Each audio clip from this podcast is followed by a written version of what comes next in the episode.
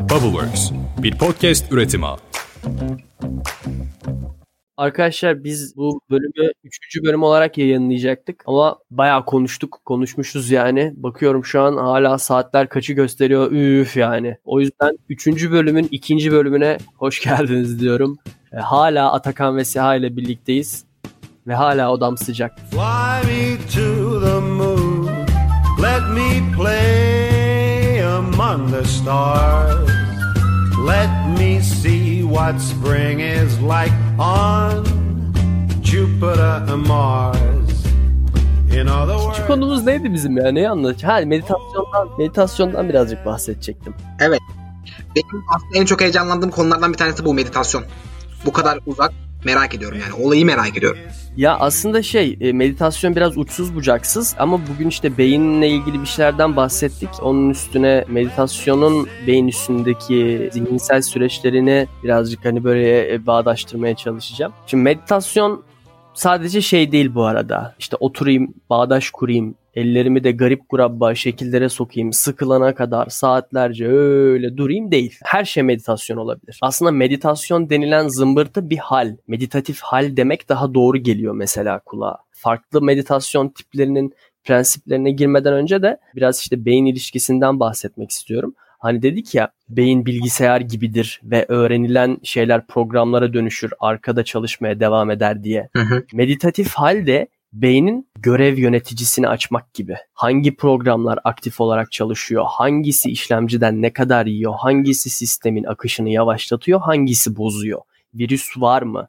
Arkada mavi ekran vermiş bir sekme mi var? Kullanılmayan programları kapatma, silme, yeni programları hızlıca sisteme adapte etme, bunları yönetebilmemizi sağlıyor kısaca meditasyon. Bilinen çok fazla meditasyon tarzı var ama temelde iki gruba ayırabiliriz meditasyonları. İsim olarak değil de başlık olarak farkındalık meditasyonları ve konsantrasyon meditasyonları. Hemen bir soru sorabilir miyim? Tabii ki. Literatürdeki ismi mi bunlar yoksa yani böyle genel kabul görmüş yazılı olmayan şeyler mi? Yok yazılı olmayan şeyler yani işte şey gibi sporda binlerce spor var topla oynanılan sporlar işte başka bilmem neyle oynanan sporlar gibi alt başlık olarak düşün.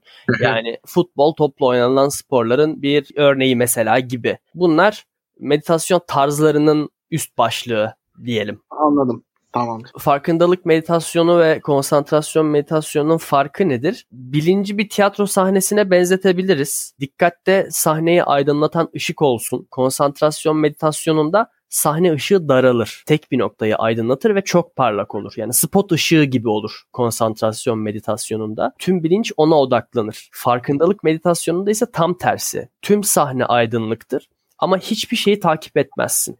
Hiçbir düşünceye müdahale etmezsin. Her şey olması gerektiği gibi akar. Sadece sahneyi gözlemlersin. Hmm. Yani daha detaylı aslında anlatacak olursak konsantrasyon meditasyonundan birazcık böyle üstünkörü bahsedelim. Zihinde 3 temel kilidi açmaya yarıyor konsantrasyon meditasyonu. Çok fazla ikincil, üçüncül etkileri var tabii ki ama temel olarak ilk aşamada yaptığı şeyler şunlar. İlki konsantre olabilme yeteneği kazandırıyor. Hı hı. Zaten isminden de anlaşılacağı gibi. İkincisi konsantrasyonun o noktadan ayrıldığını fark edebilme. Çünkü beyinde iki tane bilinç var. Birincisi bir şeyi düşünme, ikincisi onun bir de denet mekanizması var. Yani bizi hayvanlardan ayıran en büyük özelliklerimizden biri de bu. Düşündüğümüzün üstüne tekrar düşünebiliyor oluşumuz. Yani çift çekirdekli bir zihinden, zekadan bahsediyoruz. Düşünen ve düşündüğünü denetleyen farklı iki yapı var beyinde. Bunların arasındaki dinamikleri güçlendirmek bu konsantrasyon meditasyonun ikinci kilidi dediğim şey ya da kazandırdığı yeti. Üçüncü olarak da dikkati tekrar istenilen yöne çevirme yetisi. Konsantrasyon meditasyon temelde üç e, bu üç yetiyi geliştirmeye yarıyor. Bunların da hayatınıza katabileceği olasılıkları tahmin etmek çok zor değil. Bir düşünürsek dikkatimiz dağıldığı için daha önce nelerden vazgeçtiğimizi, ne kadar vakit kaybettiğimizi fark ederiz. Ne kadar yararlı bir yetenek olduğunu bunların Ben bir şey merak ettim burada. Şimdi konsantrasyon meditasyonunda amaç aslında biraz şey gibi değil mi? Odaklanma Evet. dürtüsünü arttırma Evet. konusu var. Evet. Peki şeyini hep düşünüyorum. Ne zaman sonuç alabiliyorum? Yani ben mesela günde kaç tane meditasyon yaparsam, kaç seans yaparsam kendi kendime bunun sonucunu o konsantrasyonumun zirveye çıktığı anı ilkinde yakalayabiliyor muyum? Ya da bu bir süreç mi? Bu kesinlikle bir süreç yani. Hatta şöyle kötü senaryodan örnek verelim. Muhtemelen çoğu insan ilk meditasyonda ne yaptığını bilmemiştir, anlamamıştır. Hı hı. E, İlk meditasyonundan alabileceğin tek sonuç ilk meditasyonuna oturmuş olma sonucudur. Yani ben meditasyona oturdum. Bunu gerçekleştirebiliyorum aşamasına gelir birey. Tabii ki zaten öncesinde fark etmeksizin meditatif hale günlük hayat içerisinde geçen insanlar var. Sadece isminin meditasyon olduğunu bilmiyor belki. O zaman oturduğu zaman çok daha farklı şeyler, farklı tecrübeler yaşıyor olabilir. Ha bunun bir reçetesi yok. Günde şu kadar çalışırsınız, şu kadar saatte şöyle bir noktaya varırsınız gibi bir şey yok. Bunlar çünkü soyut şeyler, çok zihinsel şeyler. Yani nasıl ki zaten bir bireyin diyet programıyla diğerinin diyet programı birbirine tutmuyorsa bu da aynı şekilde. Yani aslında kişi kendini bilip kendini reçetesini kendi yazmalı bu konuda. Kimin neye ne kadar ihtiyacı varsa o. Şöyle de bir şey var çünkü. Mesela kampa gidiyorsunuzdur. Yanınıza kampta işinize yarayacak şeyleri alırsınız. Ekstra bir şey almazsınız. Yani eğer hayat amacınız içerisinde, hayat akışınız içerisinde ihtiyacınız olan bir meditasyon tarzı varsa onu yaparsınız. Diğerleri gerek yoksa yoktur zaten yapmazsınız. Benim iki tane sorum olacak. Birincisi hani demin Hı hı. ilk meditasyondan bahsettin ya Umut. Bu seninki nasıl oldu? Yani bir atıyorum arkadaşlarından bu işte ilgilenenler vardı veya sen bir yerden bu konuya işte aklına geldi, gördün, duydun neyse. Hadi bir başlıyorum diye mi başladın? Senin başlama sürecin nasıl oldu? İkincisi mesela bu bir çocuğun daha doğrusu bir öğrencinin ders çalışmadaki başarısını veya işte iş hayatındaki başarıyı böyle arttırabilecek bir şey mi? Çünkü özellikle şu anda normalde de olan bir şeydi iş hayatında ama bu evde olma sürecinde daha da uzayacak gibi duruyor. Yani her ne kadar bir normalleşme olsa da bir sürü evde Evet. dikkat dağıtan şey var. Sanki Evet. cidden günlük hayatın şey gibi ya bu işler. Mesela inovasyon için de öyledir. Sanki işin biraz lüksüymüş gibi, işte keyfe keder bir şeymiş gibi, öylesine bir şeymiş gibi ya. Sanki bu anlattıklarından bana daha çok hayatın aslında farkında olmadığımız ama içinde bulunan bir parçasıymış gibi geliyor. Onları biraz Kesinlikle netliğe öyle. kavuşturmak için soruyorum bunları. Hı hı. Şöyle ilk soruna cevap verecek olursam farkında olmadan yaptığım bir meditasyon çok küçük yaşta şöyle bir şey oldu. Bana dikkat dağınıklığı tanısı konuldu çok küçük yaştayken. Yani birinci ya da ikinci sınıfta falandım ama öyle çok ileri derecede olan bir şey değil. Annem biraz üzüldü buna tabii. Doktora dedi ki hayır sen yalan söylüyorsun. Benim çocuğum geri zekalı değil. Benim çocuğum geri zekalı diyemezsiniz falan diye. Ben de üzülüyorum annemin e, bacaklarına yapışmışım. Anneciğim ben geri zekalı değilim korkma falan diye. Sonra doktor bana şöyle bir ödev verdi. Her pazar bunu yapıyordum. Pazar gününkü gazetenin işte bilmem kaçıncı sayfası veriliyordu benim önüme. Bir tane kalem veriliyordu. Gazetenin üstündeki yazıları tarıyordum. Tek tek kaç tane A harfi varsa gazetenin altına yazıyordum. Kaç tane B harfi varsa gazetenin altına yazıyordum. Artık işte o gün ne kadar yapabilirsem hiçbir zaman alfabeyi tamamlayamadım yani. İşte dikkat dağınıklığım var diyorum. Kimse hiçbir çocuğu da ona yaptıramazsınız. Kimse kusura bakmasın abi de. Bu şekilde aslında bu da bir meditasyon yöntemi. Yani belirli bir şeye konsantre olmuş oluyorsun. Ama tabii ben bunun meditasyon olduğunu bilmiyordum. Meditasyonu ya ben meditasyon yapacağım şimdi diyerek meditasyona oturduğum zaman da şöyle bir hikayem var. Benden yaşça büyük bir arkadaşım vardı. Aynı zamanda benim Reiki e, hocam. Beni insiye eden Reiki ustası. Onunla biraz böyle uzak doğu felsefeleriyle ilgilenen arkadaşlar varsa bilirler. Çakra yani enerji noktaları bedendeki ilk meditasyonlarımı çakralarımı açmak ve işte belki de farkında olmaksızın verimliliğimi arttırmak için yapıyordum ama çok zihinle ilgili değildi bunlar daha çok işte genel ruh halimin balansını koruyabilmek ya da işte verimliliğimi arttırmak gibi gibi gibi şeyler için yapıyordum. Aslında bu da bir konsantrasyon meditasyonu. Yani yaptığım şeyi şimdi düşününce ya benim serüvenim böyle başladı. Öteki türlüsü yani farkındalık meditasyonu daha geç yaşlarda başlayan bir şey benim için çünkü zihnimi terbiye etmek benim için çok zordu. Bir şeylerden odağımı çekmek ve odağımı bütün her şeye yaymak benim için çok zor bir şey ilk başladığımda. Herhalde 20'li yaşlarımın başında başladım o tarz bir meditasyona da. Zaten lisedeyken yoktu sende böyle şey. Yok lis- lisedeyken mümkün değildi. Yani lise Böyle şeyler. böyle numaraların yoktu senin ne olmuş sana? Kim ne yüklemiş lan matrik? Lisedeyken kimse benim meditasyona oturtamazdı abi. Lisedeyken benim tek meditasyonum kızlarla sohbet etmek herhalde. Konsantrasyon dağıtıcı biraz ama. Yani profesyonel fikrimi mi soruyorsun yoksa burada arkadaşça sohbet ediyoruz öyle bir fikrimi mi soruyorsun? Onu da sordum işte ya. Valla çok da iyi bir meditasyon tarzı olduğunu söyleyemem en azından kendim için. Benim biraz dilim yandı yani o konuda bilirsin. Seni biraz kaçamak gördüm ama. Biraz kaçamam galiba bu konuda. Atakan ikinci sorunu tam hatırlayamıyorum ama cevap vermiş oldum mu? İlk soruyu ben net almış oldum. Dinleyen arkadaş da umarım almıştır. İkinci soru da şey mesela ders çalışan bir insan veya iş hayatında bulunan bir insan bu konuyu böyle günlük hayatına entegre ettiği zaman verimliliğini arttırabilir mi? Tabii ki. Ya bu soruya cevabım yüzde yüz. Ha %100'e varan oranla arttırabilir mi bilmiyorum. Yani hı. %200'e varan oranla da arttırabilir. O ayrı bir konu da. Kesinlikle arttırır. Ama işte ne kadar arttıracağı kişiye bağlı. Bir de ne ihtiyacın varsa ona yönelik bir şey yapman gerekiyor. Yani atıyorum eğer sen maraton koşacaksan daha fiziksel örnek verelim. O zaman bodybuilding yapmazsın. Çünkü aldığın her kilo senin ekstra taşıman gereken 4-5 kilometre boyunca artık ne kadar koşacaksan ağırlığa girer. E, Maraton koşacaksan on- ona göre bir vücut yaparsın. Bir zihnin de aynı şekilde. Ne yapacaksan ona göre programlaman gerekiyor beynindeki o işte programları neyse. Ama kesinlikle verimlilik sağlar. Yani konsantrasyon meditasyonu verimliliği arttırır. Bunu net bir şekilde söyleyebilirim. Öteki türlüsü daha farklı şeyleri kazandırır. Daha farklı e, yetiler kazandırıyor insana. Kendini tanıma yolunda daha yardımcı biraz farkındalık meditasyonundan bahsediyorum. Yani o daha daha kendini fark etme. Çünkü şöyle çalışmalar da var. Farkındalık meditasyonu başlığı altında farklı meditasyon tarzlarından bahsediyorum. Ya bilinçaltını, kendi bilinçaltını okuyabiliyorsun. Hmm. Yani işte kendini hipnoz etmek gibi düşün. Kendi bilinçaltında dolaşıyorsun. Yani belki hiç fark etmediğin ya da korkup da neden korktuğunu bilmediğin bir şeyi çözmüş oluyorsun. bu astral seyahatle falan alakasız bir şey değil mi? Yo astral seyahatle ilgili değil. Yani ruhun bedeninden falan çıkmıyor. Tam tersi daha da içine doğru giriyorsun. Yani bedeninin ve zihninin daha derinine inmiş oluyorsun. Anladım. Bu tabii şimdi biraz mesleki uzmanlık alanının know-how'ına giriyor. Aynı zamanda işte aslında ne diyeyim sunmuş olduğum bir hizmete de giriyor farkındayım da sınırını sen belirle bu sorunun cevabının. Bunun uygulanışı arasında ikisi arasında şöyle bir somut bir fark var mı? Yani şu an hani biz kulağa hitap eden bir şey yapıyoruz ya. Aslında bir avantajımız var. İnsanlar beyinlerinde gözlerinin önünde çok daha böyle farklı bir şekilde şeyler oluşturabiliyorlar. Hayal gücünü daha iyi kullanabiliyorlar. Orada bir Hı hı. tasvir yapacak olsak bunun bir somut farklılığı var mı yoksa tamamen beyinsel veya ruhani olarak bir şey mi var? Uygulanış farklılığı mı var? Var var.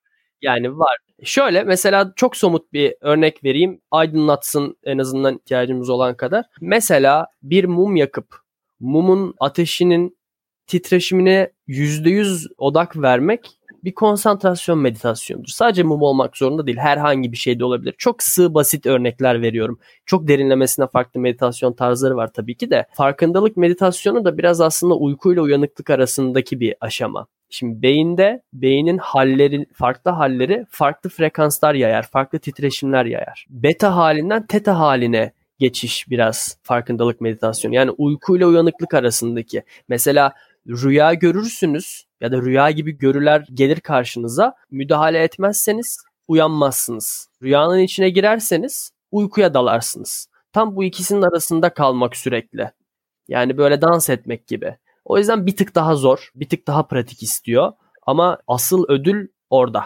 Peki şimdi aklıma aslında bir soru daha geldi de bu farkındalık meditasyonuyla konsantrasyon meditasyonunun farkını böyle biraz kafamda canlandırdım ama peki burada hadi ben meditasyona başlayacağım yarın ilk şeyim egzersizim o e, egzersiz yapacağım. Hangisinden başlamam gerekiyor? Yani bu bile aslında bir karar aşaması ya. Ciddi bir bariyer benim için yani ona başlangıç için de bariyer. Bunun hangisi daha iyi? Hangisi daha bana faydalı gelecek? Bunu düşünme bile beynimi yorabiliyor bazen. Burada mesela ne yapabiliriz yani? Okey. O zaman zaten böyle bir şey düşünüyorsan e, konsantrasyonla ilgili bir eksikliğin vardır ve o zaman konsantrasyon meditasyonuyla başlaman senin için daha faydalı olacaktır. Ne yapabilirsin? Senin için kıymetli olan bir cisme, herhangi bir şey, Böyle ufak tefek bir şey de olur. Yani herkesin böyle bir kutusu vardır ya böyle manevi kıymeti olan şeyleri içinde biriktirdiği. Al onun içinden bir şeyi.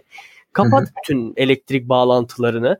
Yak bir mumunu ya da mesela loş bir ışığını yakabilirsin. Koy masanın üstüne sadece ona bak. O kadar ona bak ki onun içine düş. Dış dünyada onun haricinde hiçbir şey kalmayana kadar ona bak. Mesela şeyi önermem ilk başta. Toplu meditasyon tırnak içinde ayinleri. Hmm.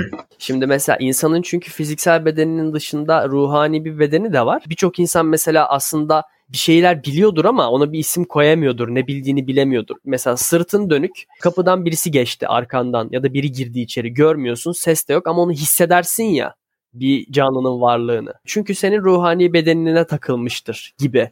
Böyle bir örnek verecek olursak. Yani birkaç insanla aynı odanın içinde meditasyon yapmaya çalışmak biraz daha zorlayıcıdır. Çünkü diğer insanların enerjisi de birbirine karışır. Hmm. Yalnız olmak tabii daha avantajlı bu anlamda. Hem farkındalık meditasyonu içinde şöyle bir örnek verebilirim. Mesela yogada shavasana diye bir poz var. Sırt üstü yatıp gözlerini de kapatmak. Biz bunu şu yüzden de yaptırıyoruz. Fiziksel bir pratiği yaptıktan sonra nabzın bir anda düşmesi aslında beyni o uyku moduna daha hızlı sokuyor. Yani aslında tam olarak uykuya da girmemiş oluyorsun. Yani o farkındalık meditasyonu dediğimiz şeye biraz daha böyle kestirme yoldan girebilmiş oluyorsun. Mesela 40 dakika 45 dakika bir yoga seansı yaptın ya da bir pilates yaptın artık fiziksel olarak ne yaptıysan ve sonda nabzını düşürmek için yattın şavasanaya sırt üstü açtın kollarını da üstüne de bir battaniyeyi örttün. Orada içselleşirken zaten o e, tınıyı hissedersin. Ve bu biraz da şey ilk başta genelde şöyle oluyor.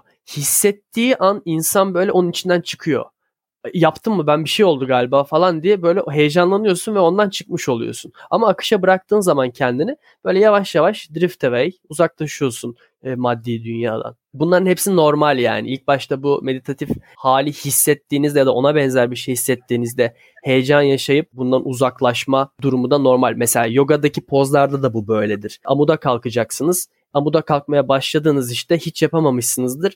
İlk yaptığınız zaman 3 saniye durduğunuzda Aa ben 3 saniyedir amuda kalkmış bir şekilde duruyorum. Mun heyecanı kaplar bütün zihninizi ve bedeninizi. Bütün dengeniz alt üst olur ve düşersiniz. Hayatımın bir özeti. Her şey iyi giderken heyecanlanmak.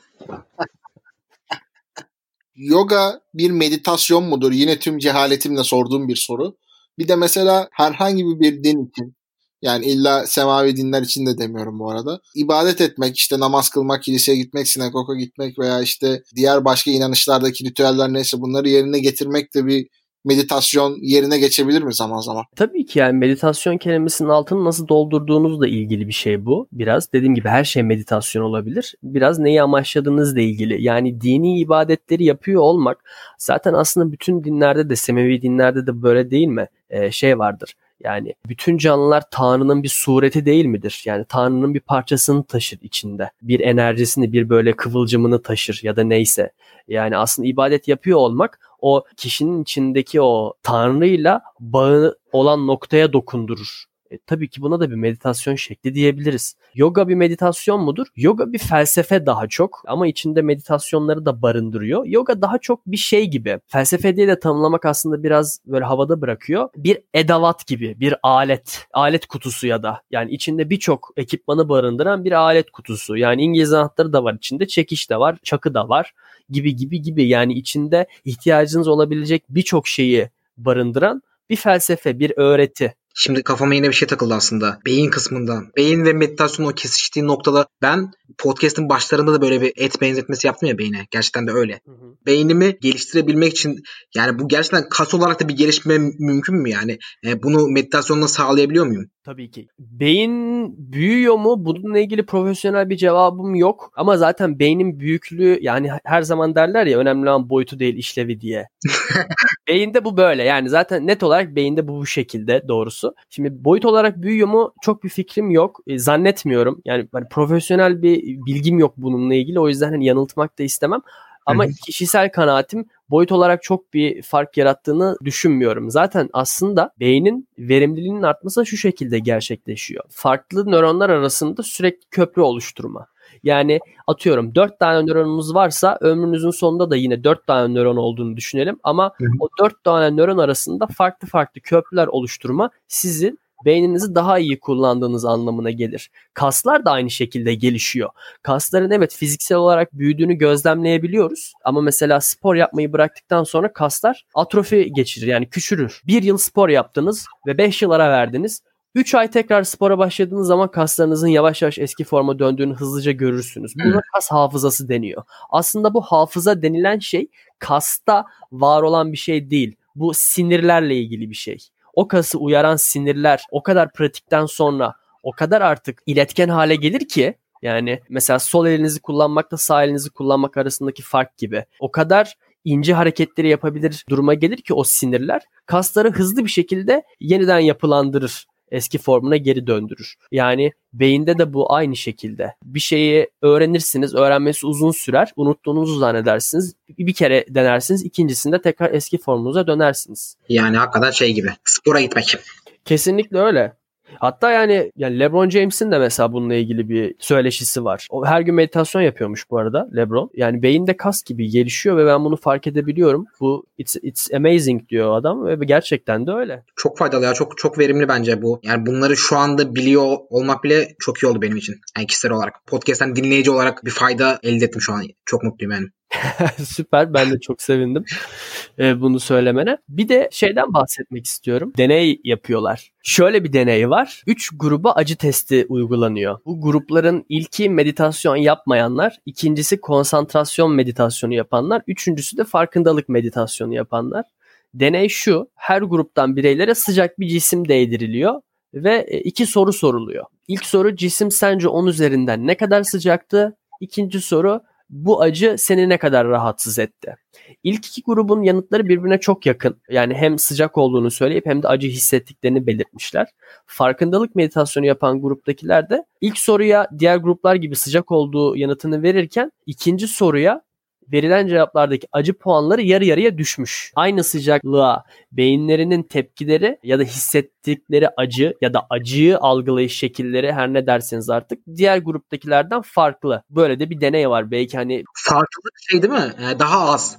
Yani eşikleri daha düşük ya da yok daha yüksek eşikleri. Aslında şöyle eşik diyebilir miyiz ona? Diyebiliriz galiba. Eşik de diyebiliriz. Çünkü hani e, eşik denilen şeyin fizyolojik bir altyapısı da var. Yani bir sinirin uyarılması için belirli bir uyarı almış olması gerekiyor. Belirli kuvvette bir uyarı alması gerekiyor. O uyarıyı almazsa hissedilmiyor hiçbir şey gibi bir fizyolojik altyapısı da var. Burada bir de şöyle bir şey var. Aynı sıcaklığı hissetmelerine rağmen farklı rahatsızlıklar yani daha doğrusu rahatsızlıkları daha az. Zaten şöyle bir şey de var. 88'de olması lazım. Quang Duc diye bir monk daha doğrusu keşiş Vietnam'da. Bu Vietnam İç Savaşı'ndan sonra bir protesto yapıyorlar Budistler. İşte dinler arası eşitsizliklerden dolayı bir meydanda toplanıyorlar. Quang Duc denilen bu monk ortada meditasyona oturuyor. Diğer keşişlerden bir tanesi bunun üstüne benzin dökmek suretiyle ateşe veriyor. Adam gıkını çıkartmadan ölene kadar meditasyon yapıyor ve alevler içinde yanarken. Bu gerçek bir olay. Google'a yazarsanız Quang Duc diye Q ile görebilirsiniz. Onun fotoğrafı hatta yılın fotoğrafı seçilmiş zamanında. Hani böyle bir şeyi tabii ki verilen örnek hani çok temiz böyle bembeyaz bir örnek olmayabilir ama meditasyonun etkisini kavrayabilin diye bunu söylüyorum. Kim hangi zihinle öyle bir acıya karşı o kadar stand still kalabilir? Kesinlikle. O fotoğrafı hatırlıyorum ben. Sen paylaşmıştın galiba Instagram'da. Story'nden falan görmüş evet, Evet, evet evet olabilir. Geçen sene o onun öldüğü günün yıl dönümünde paylaşmıştım galiba. Şeyi kaçırmadın değil mi? O farkındalık meditasyonu yapıyordu. Evet. Yani onu o hale getiren şey farkındalık meditasyonlarının artık türevleri ama yani o adam tabii artık aşmış. Ben yorum yapamam yani o konuyla ilgili. Çok ilginç ya. Valla ben o şeyden de çok etkilenmiştim ya. O fotoğraftan da çok etkilenmiştim. Farkındalık meditasyonu da çok çok mistik, çok ayrı bir şey ya. O Kesinlikle. hakikaten bir olay yani. Yani zaten bu uzak doğu dövüş sporlarının da temelinde yatan şey değil mi? Yani acıya karşı acayip evet. bir dayanıklılık durumu. Evet, evet, evet, evet, evet. Yani mesela Çin'de de şey var ya Shaolin kung fucuları. Onların aslında zaten savaşçı olmasının sebepleri de Shaolincilerin bir kısmı savaşçı olurken bir kısmı işte rahip oluyor, keşiş oluyor. Aslında hepsinin zaten bu tarz özellikleri var da bazıları tapınağı korurken bazıları daha ruhani şeylerle ilgileniyorlar. Ama hepsinin aslında benzer meziyetleri var. Yani bir Shaolin rahibi olmak için hem ruhani yönünüzü çok geliştirmeniz gerekiyor hem de belirli bir silahta seçtiğiniz silahta master degree olmanız gerekiyor artık. Yani mesela adamlar neler neler yapıyor bununla ilgili bir belgesel izlemiştim. Adam sopanın üstünde uçuyor. Sopayı dik koyuyor ve sopanın üstünde duruyor. Yani var mı böyle bir denge? Şimdi bunu fiziksel olarak sadece fiziksel olarak yapmak mümkün değil. Bu zihinle ilgili bir şey. Şey mi sopanın üstünde oturan adamlar mı? Sopanın üstünde oturuyorlar mı bilmiyorum ama sopanın üstünde oturmak biraz can acıtabilir. Ama farkındalık meditasyonu yapıyorsa da acımaya... acıyı hissetmez diyorsun. Evet derste çalıştım. Eyvallah. Şeyler falan var mesela işte boyunlarından ağaca asıyorlar kendilerini ve öyle bağdaş kurarak meditasyon yapıyorlar. Ya bu arada cidden şey bir şaka yapmak istememiştim. Direğin üzerine oturmakla ilgili bir şaka değil. Gerçekten gözümün önünde öyle bir görüntü canlandığı için söyledim. Şimdi şey olmasın. Oturuyorlar mı bilmiyorum onu görmedim de böyle ayakta duruyor sopanın üstünde. Yani bu şey o stick'ten bahsediyorum ya. Donatello'nun sopası var ya Ninja Kaplumbağalardaki. Ha, öyle bir sopa kullanıyorlar ve o sopanın üstünde ayakta duruyor adam. Anladım. Anladım. Çok ilginç ha. Yani gerçekten uzak doğudaki böyle öğretiler bazıları çok çılgın. Ee, Benim söyleyeceklerim bu kadar. Sizin sorularınızı yanıtlayabilirim. Varsa sorularınız. Vallahi benim bütün sorularım bitti. Beni çok mistik bir dünyaya soktun yani. Biraz uzun mu sürdü acaba podcast? Yani bir tık öyle oldu ama konuda gitti yani. Ee, Sen anlattıkça da benim sorum çıktı. Seha'nın da çıktı. Bir de Seha ile kesişen iki tane sorumuz oldu. O da bir enteresan oldu. Ben kendi adıma aynı Seha gibi bir şey öğrendim. Umarım dinleyen arkadaş da şey yapmıştır şu anda. Bizimle beraber burada vakit geçiren. Bir de mail falan gelirse ben yanıtlamak çok isterim. Evet hem mail atabilirler hem de Pandora'nın Kutusu Podcast'ı Instagram'dan takip edebilirler bu arada. Podcast Pandora'nın Kutusu olarak. Evet Instagram adresimizi de takip edip oradan da sorular sorabilirsiniz.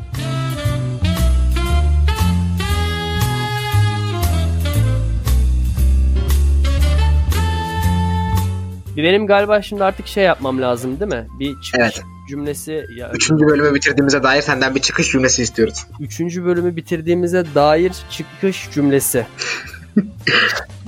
Bu kadardı. Bu oldu. Arkadaşlar geldiğiniz için çok teşekkür ederim. Umarım sorularınızı da yeteri kadar yanıtlayabilmişimdir e, bilgim dahilinde. Sana da dinlediğin için çok teşekkür ederim. Umarım Pandora'nın Kutusu Podcast Instagram hesabının DM'inde buluşuruz. DM at. At DM at.